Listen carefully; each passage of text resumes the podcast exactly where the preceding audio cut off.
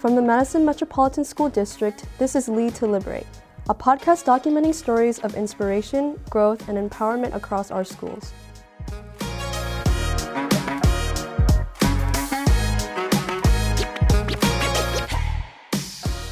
Wow, I just love that music. Here we are again today.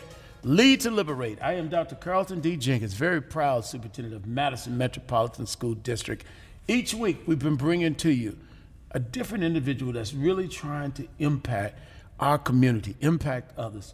This week, like none other, is a special guest. Mm. We have a special guest that's been around just a little bit. And this very special guest is Mr. Greg Jones. Mm. How you doing, Mr. Jones? I'm doing great, great, great. Okay, well, welcome to Lead to Liberate. All right. And as you know, on Lead to Liberate, we jump right in. we want to get the stories. This is a community person who's been here for quite a while, has a very interesting beginning. And so I want to just start right off with that because we're trying to lead to liberate, but we have also have to understand our past to understand what we're trying to liberate to. Yeah. Okay. So, Mr. Jones. Yes. Let's talk a little bit about it. When did you graduate from high school? I'm a. I consider myself a transplant to Wisconsin, and to Madison. I migrated to Wisconsin in 1973, the fall.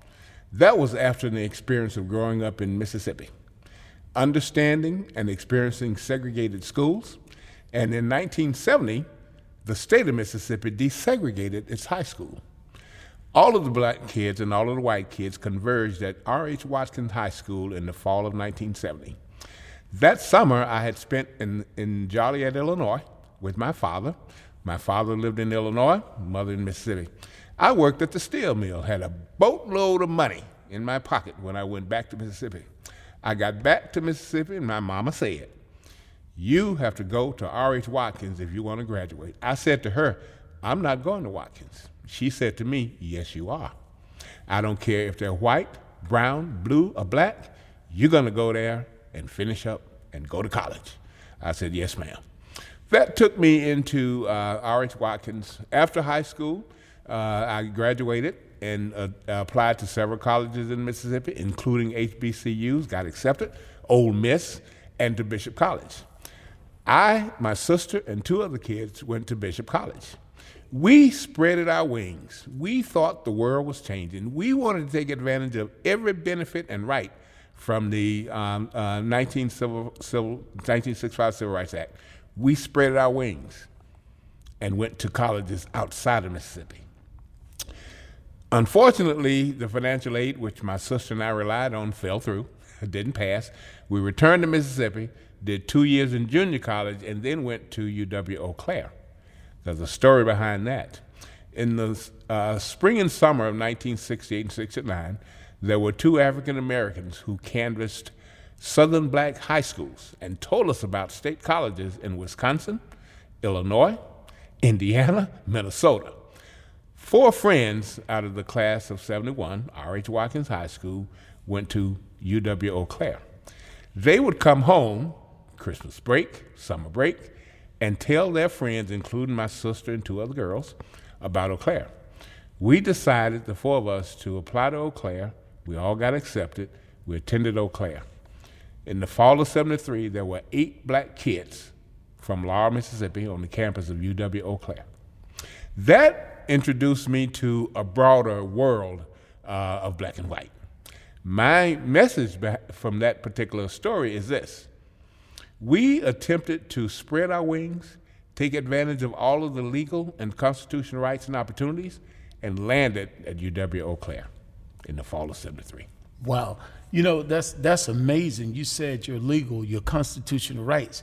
And I'm trying to understand because you're coming from Mississippi, Laurel, Mississippi, and at that particular time, if my history serves me well, most of our black students we're thinking about HBCUs. Yeah. And HBCUs, what's that and why are you even thinking about an HBCU? what is an HBCU? Historically black college or university.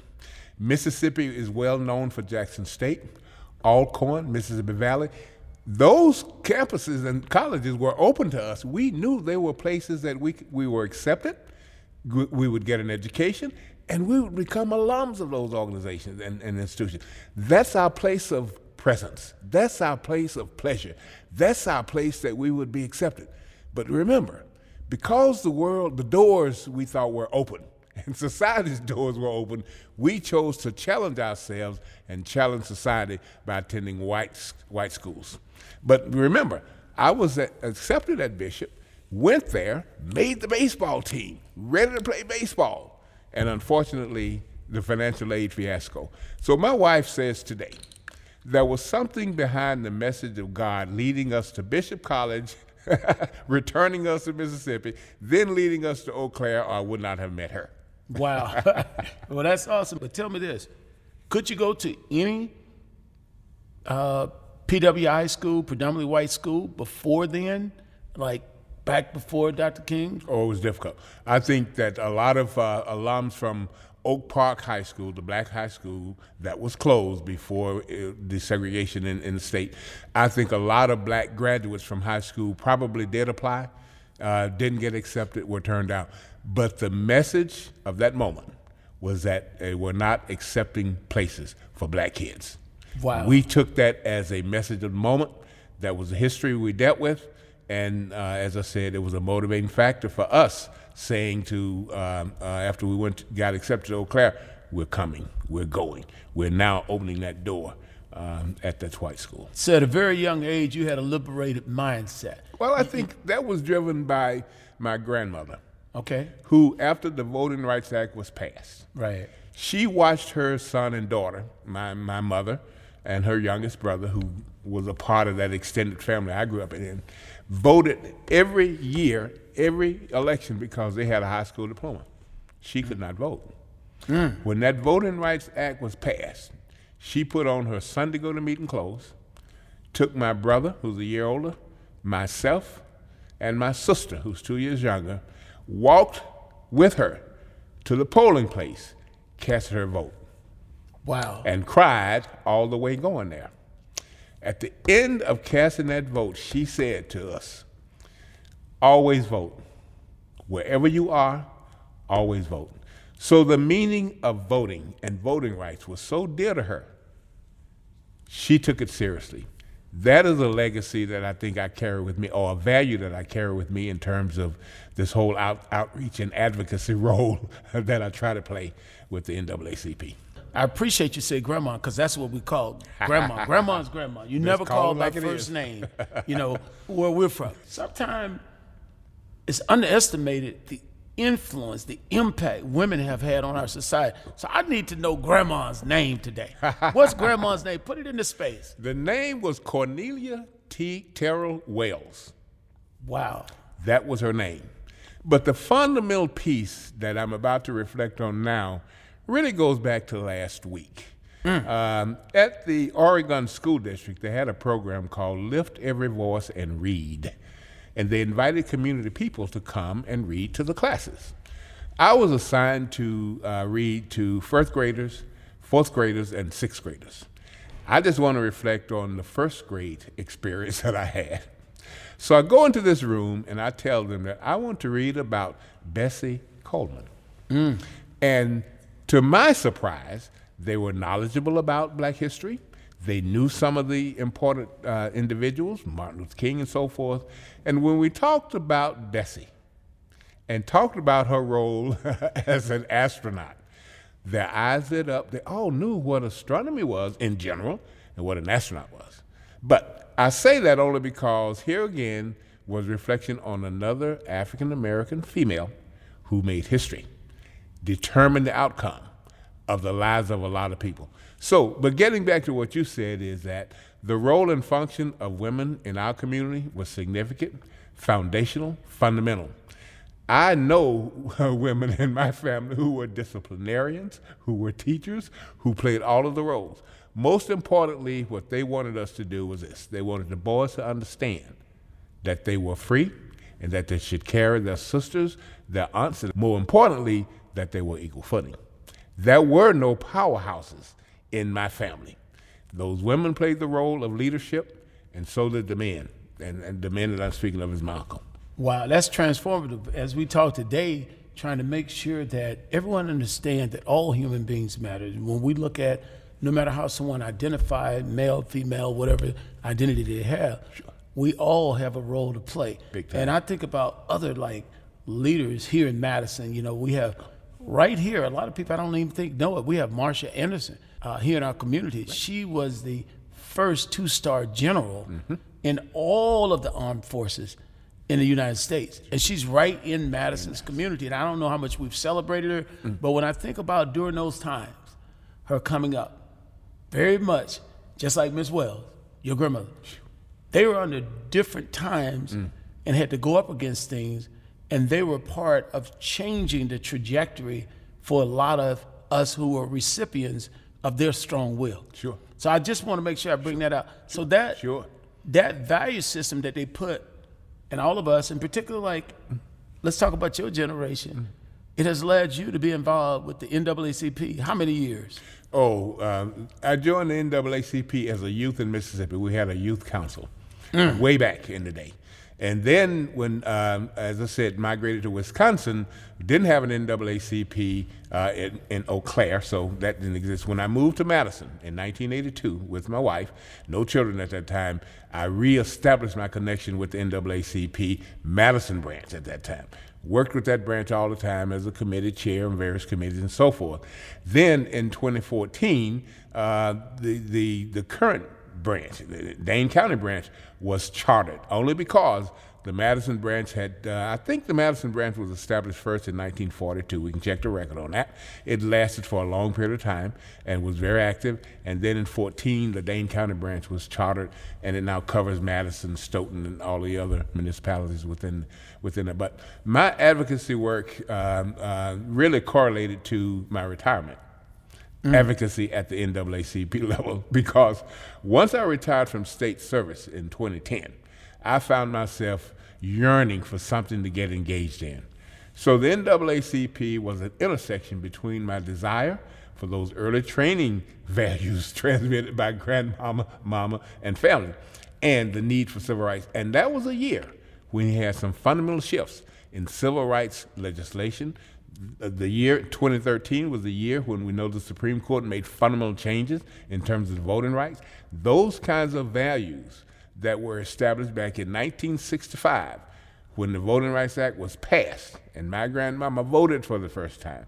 And now in 2013, some restrictions put in place by our uh, uh, U.S. Supreme Court that cut back those rights was disturbing.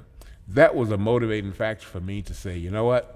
If we're ever going to be engaged in advocacy on a fundamental right like voting and voter protection, it is it.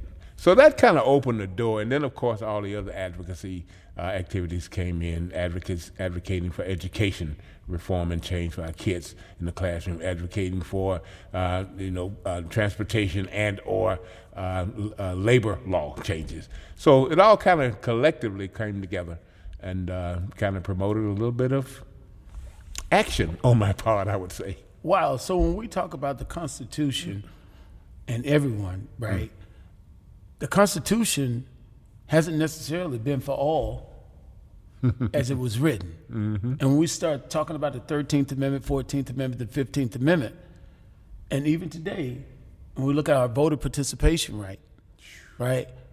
And, and, I'm talking about all racial groups. Right. You know, we want to talk about the disparities of one group or the other group.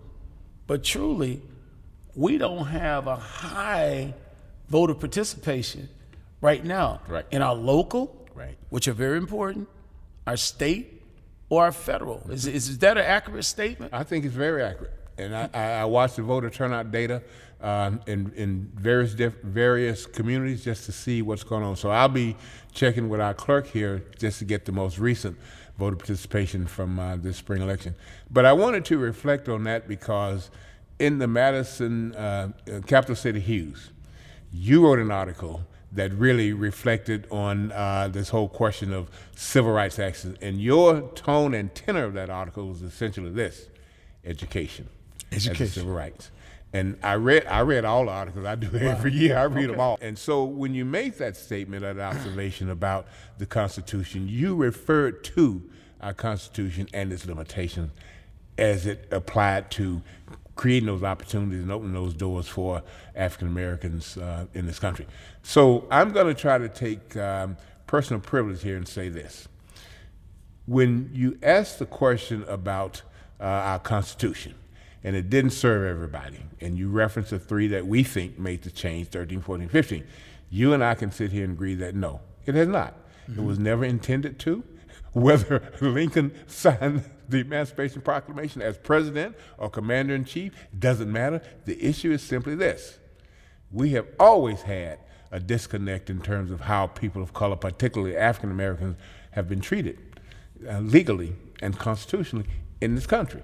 Therefore, it's easy to get behind issues of equity, issues of inclusion, and push those for the betterment. So let me conclude by saying what I have observed in terms of the Madison School District it has been uh, in the last couple of years, and I'm going to say this under your leadership, one district that has really pushed the button to be more inclusive.